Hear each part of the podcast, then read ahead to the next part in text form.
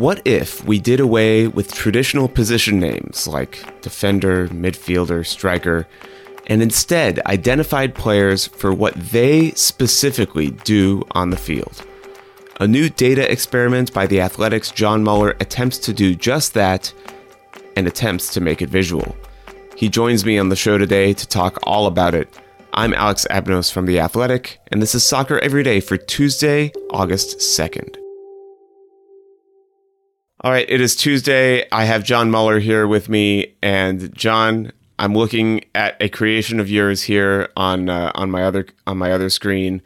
There are many colors, there are many categories. I'll get into a little bit more of a visual description here in a second. Obviously, this is uh, for those of you that are listening on a on one of our podcast, uh, whatever podcast app you're using. You know, you're not going to be able to see this. Maybe we'll be able to find a way to put it up on YouTube or whatever. But John, what is it that I'm looking at here? Why why did you do this? So, so what you're looking at is actually not immediately obvious that it's a data viz, but it is, uh, and it's called the sunburst chart. And what it is is it it shows uh, player rules.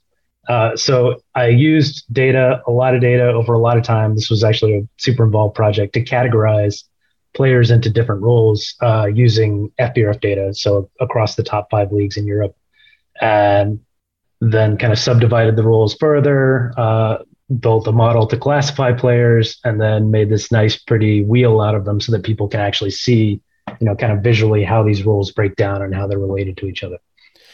It is very pretty. I really can't emphasize enough the the sheer number of colors that are involved in this thing. Uh, i'll describe it really quickly for those of you that are listening again just on audio. There's an athletic logo in the middle. That's very nice uh, and then basically you have a series of concentric circles that are divided into you know pie slices or pizza slices or however you want to think of them. Uh, towards the middle, obviously, you just have two sort of slices, one of which takes up about sixty percent, uh, which is attack, the other of which is defense, and then sort of after that, you get a little bit more positional on the next ring out. Uh, things like central de- or uh, central defender, wide defender, central attacker, deep mid- midfielder start showing up. And then after that, you start getting into some interesting names, uh, maybe uh, d- different sort of categories. There are all sorts of them here. I'll highlight a few that I think are interesting spreader, roamer, unlocker. These are very exciting names, along with some more familiar sounding ones like box to box, distributor, finisher. And then on the outermost level of this chart, you have a bunch of player names. And in the one that I'm looking at, they're all Premier League player names. Um, for you know a lot of names that you'll know, people like Phil Foden. I'm looking at Bernardo. I'm looking at Mason Mount. I'm looking at Neymar, not a Premier League player, but fits into the unlocker category. Uh, what sort of criteria did you use to, to make this chart? And is there anything I just said in the, that that you think I'm missing as I'm as I'm trying to describe it right now? No, I think that was a good description. So uh, maybe one way to think about what a sunburst chart is is like a series of nested pie charts, basically. So okay. you've got kind of a, like a 60-40 split on the inner attacker defender circle because about 60% of your outfield players are like midfielders, wingers, strikers, etc. And about 40% are, you know, fullbacks, center backs, wing backs. Um, and then like out outside of that, we've kind of got six categories around this second ring. And then outside of that, we've got 18 categories that have the sometimes colorful names that I'm sure we'll talk about. And then because those 18 colorful names aren't immediately obvious, like what they are and what they mean, uh, I gave three examples, and they're not all Premier League. The reason a lot of them are Premier League is that uh, for each category, there's three names that are the three highest transfer market values. So just kind of like Aha. famous players, right? So, Familiar players. Okay. Uh, so yeah, you'll see you'll see your Mason Mounts and your Harry Kanes, but you'll also see like Mbappe and Neymar and you know guys from from outside England who you're also probably going to have some idea of how they play, right? Okay. Uh, so I asked you this at the top, and I feel like I'm uh, no closer to knowing the answer, John. Why? Uh, this is this is this is a very this is a very uh, pretty and interesting chart, and it's cool to see sort of the categories broken down like this and the players associated with the categories.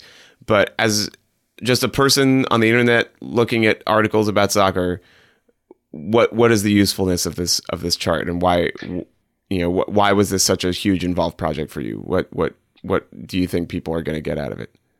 So I, I, think there are really two reasons to do this. Uh, one is that English is a very impoverished language for describing what soccer players do. Uh, you know, Italian has a lot of really colorful sort of position slash role names. Uh, like Argentine Spanish has some good ones. Yeah. Uh, but in English, we really just describe players with positions and then occasionally labels like box to box midfielder or you know for any striker who's under six feet tall, he's a false nine. Like we we we don't have a lot of ways to describe it. Um, I'm thinking so, of terms like like trequartista, for for example. Yeah, is, is, yeah, yeah. something that never really. Yeah, yeah, uh, yeah, yeah. All all these things that like we don't really have, or like um, so, and and part of the reason that those terms that other countries have are useful is that they go beyond describing just where a player plays, and generally through like cultural associations describe something about how a player plays, what his job description is, uh, maybe something about his personal play style maybe even something about his skill set, what he's good at, what he's not good at. Like, uh, you know, if, if we think of Trequartista, we might think that he's not especially defensively active. Sorry, yeah.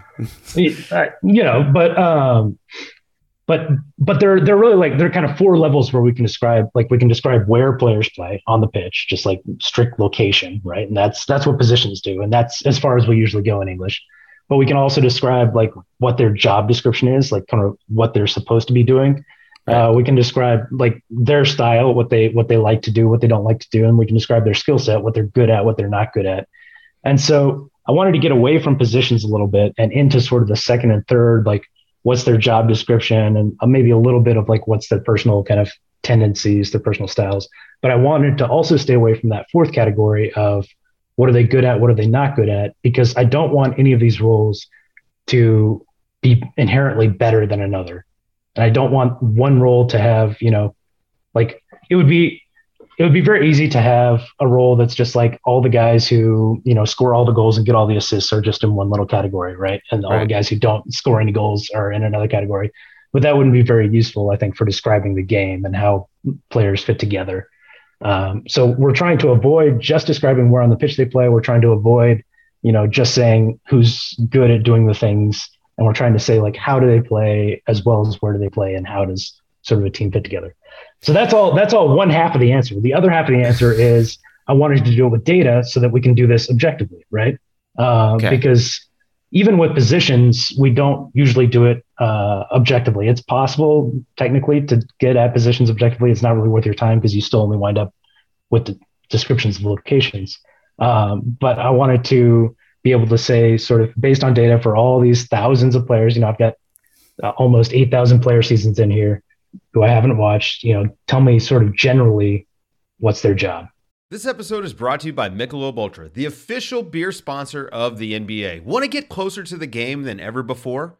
Michelob Ultra Courtside is giving fans the chance to win exclusive NBA prizes and experiences like official gear, courtside seats to an NBA game, and more head over to michelobultra.com slash courtside to learn more. This episode is brought to you by Michelob Ultra, the official beer sponsor of the NBA. Want to get closer to the game than ever before? Michelob Ultra Courtside is giving fans the chance to win exclusive NBA prizes and experiences like official gear, courtside seats to an NBA game, and more. Head over to michelobultra.com slash courtside to learn more. Well, this sort of leads me to my next question, John. Like, what what sorts of things did you learn putting this together? Like, I'm particularly interested to know if you if there was a player that maybe ended up in a different category than what you were picturing, or maybe somebody whose placement would surprise many people, or or or, or something like that. Yeah, I, I think what I would say about this particular project is that if you watch a player every single game and you know his style really well, you know more about him probably than this model is going to be able to tell you. Right. You probably don't know more about you know the other seven thousand players. Uh, so it's it's more about giving you that kind of base level general idea of what his job is, uh, and and sometimes there are cases where I think uh, maybe the model got it wrong. So like for example in the in the uh, deep midfielder group, there are again three subclusters of that, right? And mm-hmm. one is like anchors who are kind of more the pivots, the guys who help to start the build up and they like tend to stick a little bit closer to the defense than the other types. And we've got one that I called box to box, even though for most of the names I tried to stay away from things that were immediately familiar and more just kind of evocative because I didn't want sure. us to bring too many preconceptions. But box to box more or less describes what this other cluster is about. One of the examples in the box to box cluster is Fabinho, who I would think is more an anchor, right? He's he's the pivot in Liverpool's 4-3-3. He stays home, he defends, he helps start the build up. But when you know when you look at his stats, you can see okay, well, he doesn't do a lot of the kind of longer more progressive passing that a guy like uh, Rodri or Busquets does at the base of his respective 4-3-3. Uh, and so there are ways that Fabinho is kind of more similar to the box to box guys, and there are ways that just like you know the model and the blurry stats might sometimes get guys a little wrong. Helpfully, the model also gives us percentages, so it might tell us I could I could look into it. It might tell us Fabinho is like 40% box to box and like 40% anchor. And that's a lot more useful than just having that, that hard classification uh, for both descriptive reasons and for data stuff that we'll do further on down the line. Well, John, I'm really, really excited for this piece to come out to get even more context behind this behind this graphic. I know there's more to it than just the graphic, but the graphic is really uh, pretty stunning, and I think something that uh, readers are going to like digging through and, and and finding out more about the process uh, maybe we'll talk to you more about it uh, as as time goes on, as the season gets underway. Uh, anything yeah, else you, know, you want to say about it? Well, well, we're introducing these roles now, but hopefully, I think that they will serve as a basis for a lot of really interesting data work, uh, kind of throughout the season, and hopefully, I'll be able to do more articles that build on this. So, yeah, I think we'll probably come back and talk about this, but it's it's useful for people to get a feel for these 18 roles first and where they came from, and then we can talk about player roles more as the as the season goes on. Absolutely, we will. Well, John, until then, until we have to do that, thanks for coming on the show today. Thank you. Have a good one.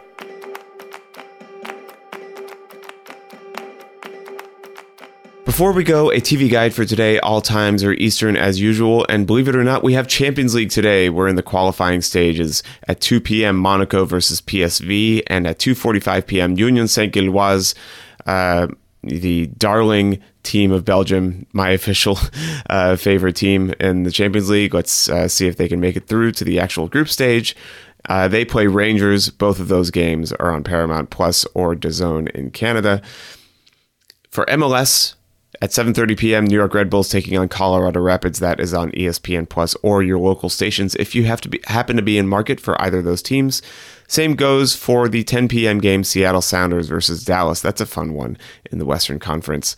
In the NWSL, we have Racing Louisville FC versus OL Reign. That is on Paramount Plus, and we have a big Copa Libertadores quarterfinal first leg on beIN Sports Corinthians versus Flamengo, two Brazilian sides, two classic Brazilian sides. That is absolutely going to be worth a watch. Uh, once again, that's at 8:30 p.m. on beIN Sports. This show is produced by Mike Zimmerman with help from John Hayes. You can get ad-free versions of the show by subscribing to The Athletic, and you can subscribe for $1 a month for six months by going to theathletic.com slash soccer every day. Thank you so much for listening, and happy soccer to you all.